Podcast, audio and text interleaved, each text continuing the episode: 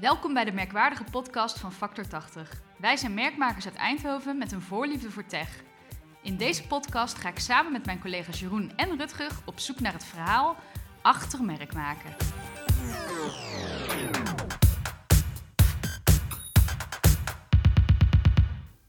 En goedendag. Goedemorgen. Ja, of middag. Ja, of avond, wanneer, maar wanneer je wanneer nemen we dit op? Nou ja, het is we- natuurlijk wel de ultieme eh, klantbeleving als wij precies inspreken op het moment dat iemand luistert, in plaats van dat we uitgaan van onze positie. ja, dus jij zit nu eh, op weg naar huis na een lange dag werken. En je denkt, ik ga Factor 80 merkwaardige podcast luisteren. Leuk dat je luistert. En we hebben vandaag een kijkersvraag. Een luisteraarvraag. Ja, een luisteraarvraag. Ja, maar hij kijkt misschien ook wel.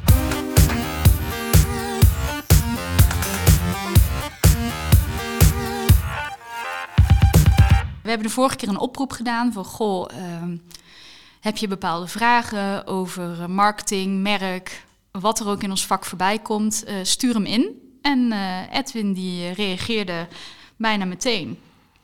En zijn vraag is waar ik nieuwsgierig naar ben. Na de launch van een propositie of een merkuiting... merk je, of een campagne, merk je dat het minder aanslaat dan verwacht. Hoe ga je Leuke daar als merk mee om? Wat? Merk. Ja. Merk. Merkje, ja. oh, dan moet ik hem opnieuw doen. Waarom? Gewoon doorgaan. Na de launch merk je dat jouw idee eh, of jouw product of jouw campagne, we trekken hem iets breder, want Edwin heeft gevraagd propositie, dat het niet zo goed aanslaat. Hoe ga je daar als merk mee om? Eh, ga je bijvoorbeeld bijsturen op de uitwerking? Ga je bijsturen op de visie? Eh, nou ja, wij hebben daar best wel ervaring in. Mhm. En ehm, vandaag ga ik eh, Jeroen daarover bevragen. Wat doe je? Ja, Dus, dus. brand maar los. Brand maar los. nou, daar komt een monoloog van 18 minuten. Ja, Nee. nou ja, laten we het zo zeggen. Edwin die heeft echt specifiek gevraagd naar eh, je propositie slaat niet aan, maar die willen Ja. we eigenlijk eh, bij onze merkmaker Marijke laten. Dus daar gaan Ja. wij in een eh, andere podcast, die gaan we helemaal wijden aan proposities. Ja, ik, misschien is het wel verstandig om heel kort even aan te halen wat het verschil is. Ja, en wat heeft propositie met je merk te maken? Ja. ja.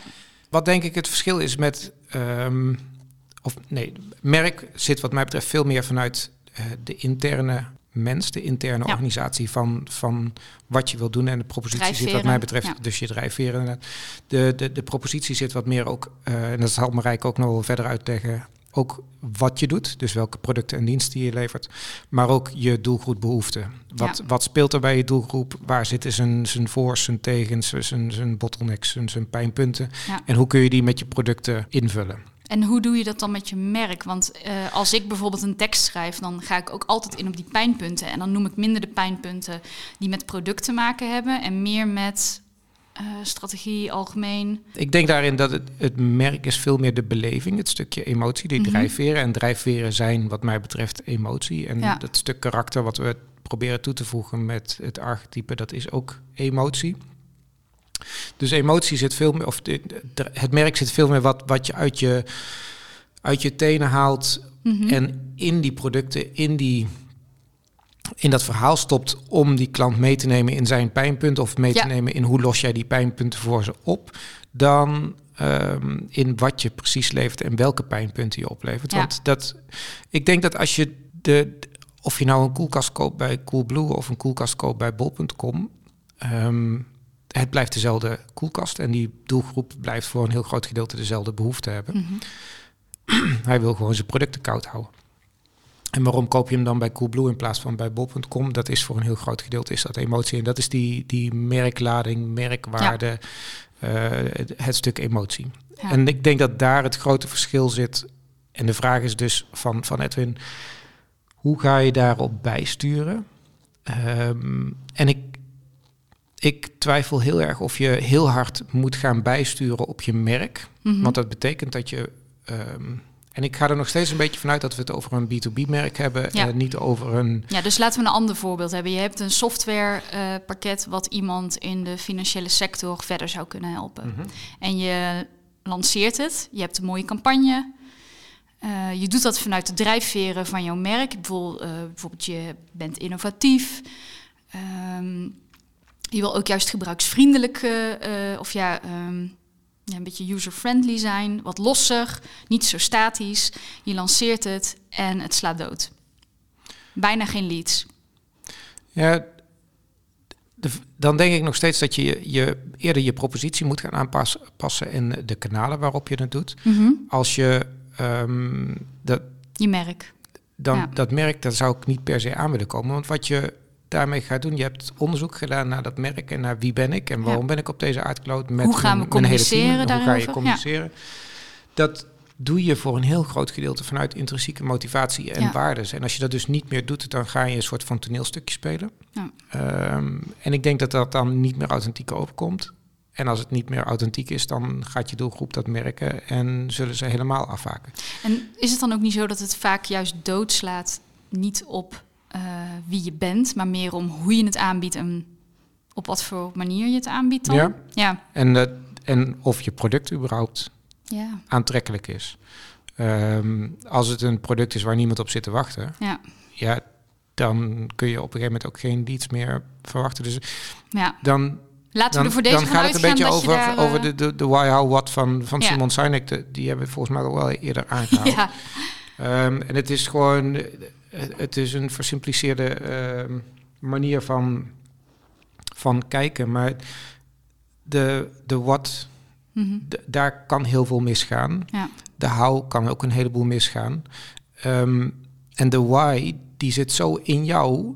In principe, als je dat goed hebt afgetimmerd, dan kan dat, dat niet misgaan. Nee, Nee. en nou ja, goed, ik denk wel dat je, als je onderdeel bent van een grote organisatie, eh, wereldwijde organisatie, en Mhm. je hebt in Nederland heb je gewoon een ander cultuurtje, en een andere eh, da- dan de echte why van, van de organisatie zelf. Ja, dan kun je daar Ja. in afvragen of je daar misschien een klein beetje moet gaan bijsturen. Maar goed, dan zijn dat zulke complexe vraagstukken dat ik denk van ja, die, die, die kunnen we ook niet in een podcast benoemen van wat, wat moet je wel doen, wat moet je niet doen. Ik kan me heel goed voorstellen dat een why in Amerika niet helemaal aansluit bij hoe, hoe wij nuchtere Hollanders zijn.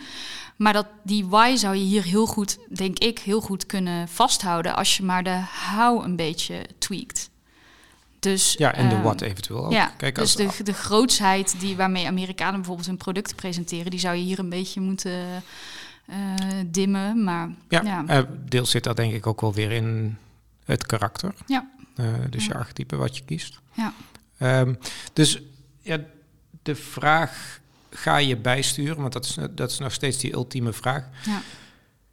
Ik zou zeggen dat je een merk waar je onderzoek naar hebt gedaan, dan wel ehm, binnen de mensen waar het om gaat, binnen de mensen waarmee het gaat uitdragen, daar zou ik niet hard op gaan bijsturen. Nee. En als je gaat bijsturen, dan zou ik dat ook altijd in de wat kleinere stappen doen. Ja. Want ik denk dat je zoveel emotionele waardes kwijtraakt als je Ja. radicaal gaat veranderen. Ja. En dan is maar ook de vraag, als je verandert, gaat het dan wel aanslaan? Ja. En ik denk dat eh, in, in het brein van een consument terechtkomen of van een klant terechtkomen op de juiste emotionele waarden en bij gaan sturen omdat je het idee hebt dat je het verkeerde snaar raakt en dan dus weer 90 graden gaat draaien Ja. en dat iedereen die wel geraakt is moet wennen en dan maar hopen dat ja, dat wordt de nieuwe groep... dus Ja. nou ja, dan krijg je een beetje schizofrene ehm, merken. En ik denk dat een merk bouwen is duurzaam, lange termijn. En niet duurzaam als in groen, maar lange termijn, consistent en consequent dat merk laden. Ja. Dus wat we ook altijd proberen te doen bij, bij die drijfveeronderzoek... is mensen ook echt goed laten nadenken van... jongens, is dit iets waar je tien jaar mee vooruit wil? Ja. En is dit tien, voor, voor de komende tien jaar je basis waarmee je eh, aan de slag wil? En Ja. ik denk dat het prima is om één keer in de zoveel tijd... een klein beetje aan te scherpen, bij te schaven. Eh, ik denk dat het altijd Ja, je- goed is om bij te schaven. Je doelgroep ontwikkelt zich ook. De wereld ontwikkelt zich dus. dus, daar moet je ook eh, mee aan En- de gang. en-. En nog belangrijker, jezelf ontwikkelt ook. Ja. Jijzelf, wijzelf. Ja. Het, het merk, de, de, het, het, Ja. het EQ van, van de hele organisatie ontwikkelt zich ook. Dus Ja. je zult daar af en toe wel eens moeten bijsturen. Ja. Maar dat zijn de mensen die het, die het maken en het, die het laden. Ehm, dus als de vanuitgaande dat, dat Edwin bedoelt van oh, het merk slaat niet aan, Ja. dan vraag ik me af ehm, Heb je dan... Je, ligt het, ligt het Ja. aan, het, aan het merk of ligt het aan de, de, de how en de what? Dus hoe je het naar buiten brengt en wat je naar buiten brengt. Of ligt het echt aan, aan het merk? Ehm, Ja, dat ligt er dus aan hoe, hoe eh, diepgaand heb je dat eerdere traject om je why te ontdekken en dat, eh, die visie te ontwikkelen. Hoe, hoe, hoe diep ben je daarin gegaan? Kijk, als Ja. jij op een dag binnenkomt en zegt we gaan een leuk jong merk worden, dan wordt het hem niet. nee, nee, dus Dus uitgaan ik denk dat ook- dat goed zit. Nou ja, en ik denk ook dat, en dat is natuurlijk wat we ook altijd proberen te vertellen aan de klanten. Nee, we proberen niet te vertellen. Wat we vertellen aan de klanten waar we mee aan de slag gaan. Ja. je, dit is wat jij op je schouders moet dragen, dit merk. Dit is Ja. waar jij blij van moet worden. Dit is waar je enthousiast van moet worden. Dit is wat jij passie en emotie moet meegeven naar buiten en daar iets Ja. van moet willen maken. Ja. En als dat niet lukt, Voel je dat niet, dan wordt dat heel lastig. nou ja, Ja, je kunt nog steeds een bedrijf draaiend houden. ja. Maar de vraag is dan, word je een sterk merk? En Nou ja, als je een heel sterk product hebt, dan verkoopt het toch wel. Maar ehm, Maar de vraag is, heb je dan een sterk merk? Dan, Ja. ehm, en ik, ik denk, eh, het is een mooi voorbeeld wat je aanhaalt. Ik denk als je een briljant product hebt, wat waarschijnlijk op een gegeven moment op is, of wat vernieuwd moet worden. ja, of wat gekopieerd gaat worden, waardoor je dus goedkopere aanbieders hebt. Ja. En de vraag is dan, als je daar geen sterk merk omheen hebt, dan Nee. zullen mensen weglopen. Ja. En als je een sterk merk hebt, dan zullen mensen vanuit eh, groepsgevoel, vanuit jouw psychologische ja. druk, zullen ze toch graag bij jou willen blijven. En misschien dat s- net dat stukje extra willen betalen voor het Jou. feit dat ze bij het clubje van dat merk horen. En dat is natuurlijk misschien ook wel belangrijk om te zeggen dat als wij het hebben hier over merkwaardige podcast en merkbouwen, et cetera, dan gaan we ervan uit dat je als organisatie een sterk merk wil bouwen, waardoor je ervoor kunt zorgen dat mensen een premium price of iets meer willen betalen voor jou en dat Ja. ze graag bij jou als clubje willen horen en dat je er dus in investeert, dat mensen ook als je dus ehm, en daar wilde ik net heen, als je een nieuwe versie van je product lanceert, eh, dat ze dus bij jou willen blijven en dat Ja. nieuwe product ook willen kopen. En dat, proberen, ja. dat nieuwe product eh, meteen ook die merkwaardes bij zich heeft ehm, om verder te kunnen bouwen. En als we nu even teruggaan naar de vraag weer van Edwin. Je merk is sterk, je product is sterk, je lanceert een campagne en daar krijg je niet helemaal uit wat je wil. Wrong time, Ja, wrong place. ja. Ehm, Wat doen wij? Gaan wij dan meten? Ehm, nou ja, het, is altijd goed om te meten. mhm. Ehm, al ja, niet alles is meetbaar, want dat vind ik altijd lastig met, met mijn vak. Er zijn een heleboel mensen die dat vinden van wel, maar ik ben het met je eens dat niet alles is meetbaar. Nee. Eh, dan wel, als je het meetbaar maakt, dan ben je zoveel budget kwijt dat het vraagt, heb je dan nog geld over om daadwerkelijk een campagne te doen? Ja. Dat is natuurlijk ook altijd een beetje de, de Ja. uitdaging. Het is goed om in de gaten te houden. Ja, Johan heeft er ons langs ook een eh, het, zijn Johan blog onze benchmark, collega, onze collega voor, eh, eh, data. hm. Benchmarken is gewoon lastig, want Ja. er zijn zoveel variabelen in de markt om bij te kunnen sturen. En dat is denk ik ook, dat is waar we denk ik steeds meer naartoe zullen moeten. En dat is ook waar we, ehm, waardoor we praten over een streep op de horizon, niet een stip op de horizon. De wereld verandert zo hard, er zijn zoveel variabelen, er zijn Ja. zoveel opties, mogelijkheden om die doelgroep te, be- te bereiken of die doelgroep te missen. Je kunt geen strategisch vijfjarenplan maken en zeggen van daar kom ik uit, daar wil ik naartoe. Dus ik, ik laat TomTom een, een route berekenen en dan gaat het goed. Nee. Wat dat betekent dat je bij de eerste, nou goed, Ja. vraag van Edwin, het, het land niet. Dan moet je heel die route van TomTom herberekenen. Dus dat is niet per se logisch en slim. Dus je Nee. zult daarin eh tenen in het water moeten voelen hoe warm het is of hoe koud het is. En dan al gaan, gaan bijsturen. En Ja. ik denk dat constant bijsturen noodzakelijk is in de huidige veranderende wereld. Mhm. En dus ook intern. ehm, zorg, de- zijn we nog scherp? Zijn we nog actueel? Ja. Op alle vlakken. Want wat Ja. ik net ook zei, jij als persoon verandert, de markt verandert, je product verandert, de behoefte van de klant verandert.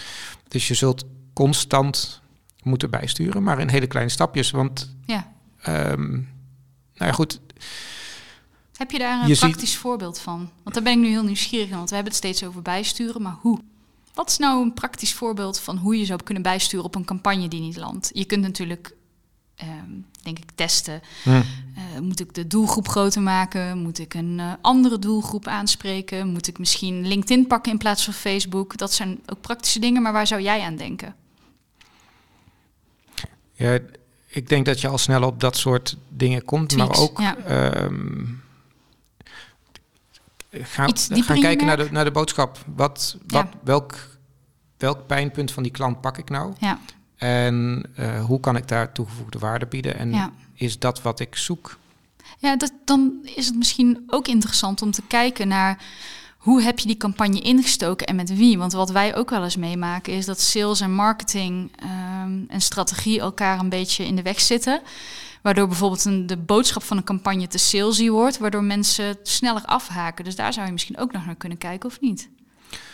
Eens. De, de- goed, het zijn allemaal variabelen waar, Ja. we, waar, Ja. waar je mee aan de slag kunt. En Super lastig. ook, Ja, dat is, dat is het Ja. ook. En de, dat is ook nog steeds van belang om ervoor te zorgen dat je ehm, je doel scherp voor ogen houdt. Ja. waar we, of je streep op de horizon Ja. scherp houdt. En kijk van hoe kun- kunnen we daar terechtkomen. En Ja.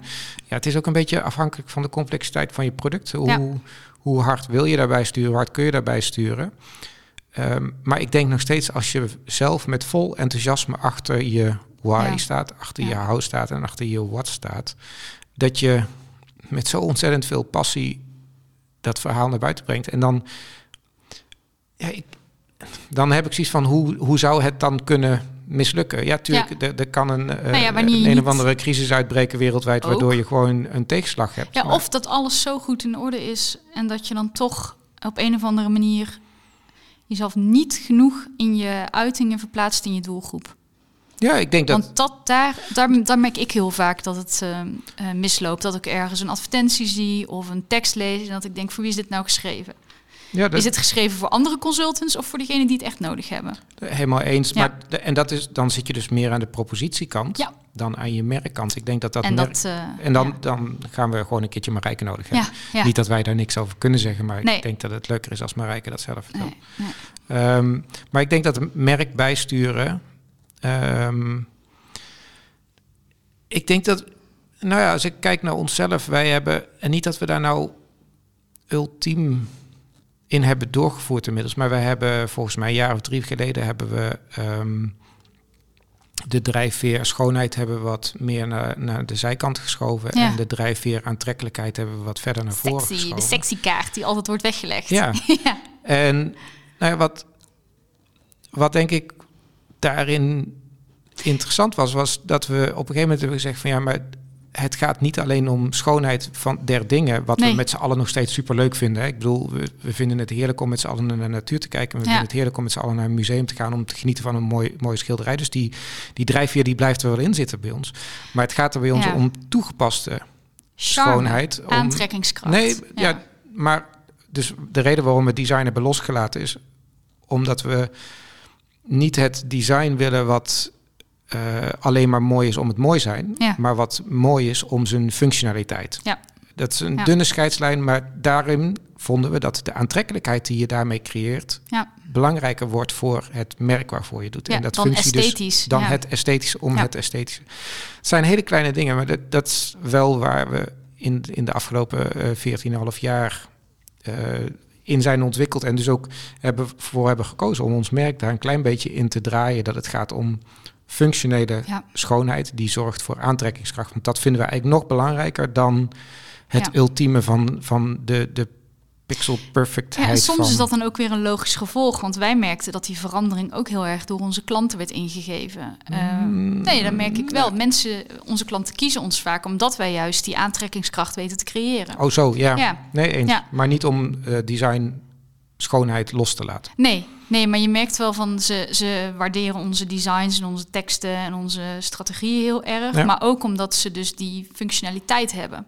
Het is niet alleen maar mooi Ja. of leuk of ehm, Nou ja, wat we, eh ander voorbeeld van, van, een andere, van een andere klant, want ik had het net over mezelf, van een klant, Hm. ehm, is dat we daar ehm, qua merk in, een, in een iteratie die we, ik denk, in hun bestaan nu twee of drie keer hebben mogen doen. En dat is echt een aanscherping geweest op eh, het eerste merk wat we ooit hadden. ja, Daar hebben we op dit moment voor een, eh, het is een financiële dienstverlener, echt in een, in een hele moeilijke zakelijke, eh bij wijze van spreken, grijze pakken, Ja. Amsterdamse Zuidas cultuur. hebben we daar heel bewust voor gekozen, samen met het team. Mhm. Dus eigenlijk hebben wij niks gekozen, we hebben geholpen. Ja. Hebben ze voor gekozen om plezier iets meer Ja. in het merk te leggen. Om ervoor te zorgen dat wat, wat we daar steeds meer zagen, dat hun cultuur, het plezier, het, het, het thuis voelen m- bij die club, als je daar als klant komt, als je er als mens komt, dat werd steeds belangrijker. Dus, en dan zie je dat je daar Ja, een en heel het is klein hun beetje. onderscheidende factor En het ook. is, nou ja. ja, het is hun onderscheidende factor. En, maar vooral omdat je het zo ziet dat het bij hun leeft. Ja. Los van het feit of het nou onderscheidend is, ja of nee. Ja. Het was bij hun zo van belang, die cultuur en het feit dat ze plezier hebben met Ja. z'n allen. En ehm, eh, passie hebben voor het. Authentieke drijfveer. Dat. Ja, dat was het. En dan ga je dus een heel klein beetje het merk bijdraaien. En dat, dat hoeft maar op hele kleine dingen. Dat is echt geen, geen rocket science. Ehm, maar gewoon zorgen dat je bij de tijd blijft. Zodat je niet... En dat is misschien ook wel weer het, het antwoord eh, voor, op de vraag van Edwin. Dat je niet ehm, in de loop van de jaren maar drijft op wat je, wat je altijd daar Ja. gedaan hebt. Omdat ja, dus je dat je op wist dat scherp blijft. en dat Ja. je dan in één keer een hele grote brug moet slaan. Maar dat je gewoon iedere keer eh, heel kleine stukjes bijstuurt. Zodat je niet ooit een hele grote kloof hoeft te overbruggen. En dan dus wel een revolutie voor elkaar moet krijgen. Ehm, Ik denk ook als je scherp blijft dat je weinig hoeft, eh, inderdaad, eh, radicaal hoeft bij te sturen. Dus als je scherp blijft, dan zullen je campagnes ook sneller lukken. Eh, of ja, lukken. het ligt er natuurlijk wat voor KPI's je eraan hebt gehangen. Maar dat het dan toch altijd wel je, landt. Je houdt altijd dat, ma- dat magneet aan wat, wat Ja. het merk Ja. aantrekkelijk maakt. En of dat dan je, je customer service is of een campagne of Ja. je salesmensen die dat op de juiste manier of doen. nieuwe, nieuwe werknemers aantrekken. Of nieuwe dat ook. ja. Ja. Dus ik denk dat ehm, sterke merken bouwen, en dat hebben we denk ik ook al wel eerder over gehouden, gehad.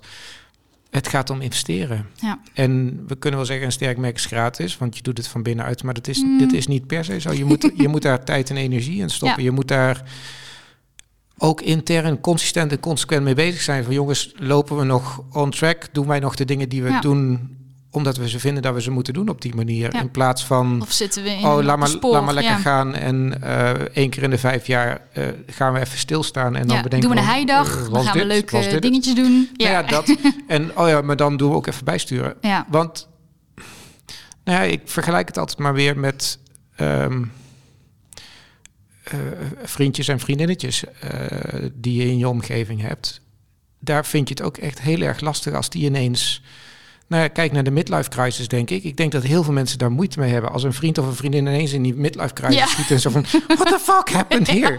En dan, dat wil je als merk, wil je dat niet. Je wil niet Ja. die, die, die... Ja, maar goed, als Die- mens moet je ook altijd aan jezelf blijven werken. Dus als je Eens. tien jaar lang altijd doet wat je altijd gedaan hebt en je wordt op een dag wakker. Dat is met een relatie Midlife ook. crisis. Je moet, je moet aan die relatie werken. En dat is met een merk precies zo. Het- eigenlijk is, is een merk net een mens. Ja. Ehm, en daarom noem ik het ook wel eens het collectieve EQ van, Ja. van een organisatie. Ja.